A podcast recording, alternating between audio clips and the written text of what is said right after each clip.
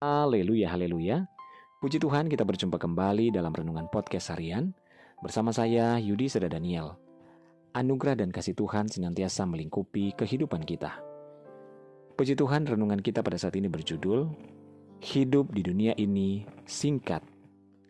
Bacaan firman Tuhan dalam Yakobus 4 ayat 14, firman Tuhan berkata, Sedang kamu tidak tahu apa yang akan terjadi besok, Apakah arti hidupmu? Hidupmu itu sama seperti uap yang sebentar saja kelihatan, lalu lenyap. Mazmur 90 ayat 12 berkata, Ajarlah kami menghitung hari-hari kami sedemikian, hingga kami beroleh hati yang bijaksana. Saudaraku, kita sering mendengar bahwa hidup itu singkat. Akan tetapi, kita tidak benar-benar mau mengerti dan menyadari hal itu hingga waktu itu meninggalkan kita. Hari ini kita diingatkan kembali bahwa waktu itu atau waktu kita di dunia ini sangatlah singkat.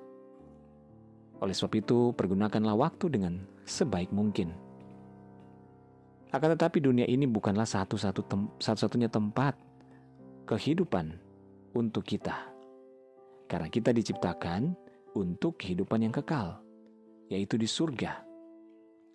Ketika waktu di dunia ini habis, maka kita akan masuk ke dalam kehidupan kekal di sorga bersama Tuhan, atau terpisah selamanya dari Tuhan dan berada di neraka.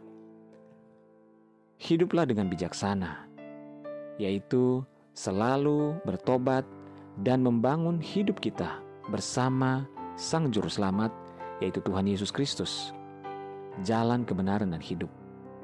Yohanes 14 ayat 6 berkata, Akulah jalan kebenaran dan hidup. Tidak ada seorang pun yang datang kepada Bapa kalau tidak melalui aku. Yohanes 1, 1 Yohanes 2 ayat 17 berkata, Dan dunia ini sedang lenyap dengan keinginannya, tetapi orang yang melakukan kehendak Allah tetap hidup selama-lamanya. Saudara, tetaplah bertahan dalam proses, tetaplah setia pada ujian imanmu yang akan membawa pada kekekalan. Orang yang bertahan sampai akhir akan diselamatkan. Haleluya! Tetaplah bersuka cita, tetaplah bersemangat menjalani hari-hari kita. Percayalah bahwa ada Tuhan yang selalu bersama dengan kita, dan tetaplah hidup setia, karena kita akan bersama dengan Tuhan nanti di kehidupan kekal, yaitu di surga. Haleluya, mari kita berdoa. Tuhan Yesus, terima kasih buat firman-Mu pada saat ini.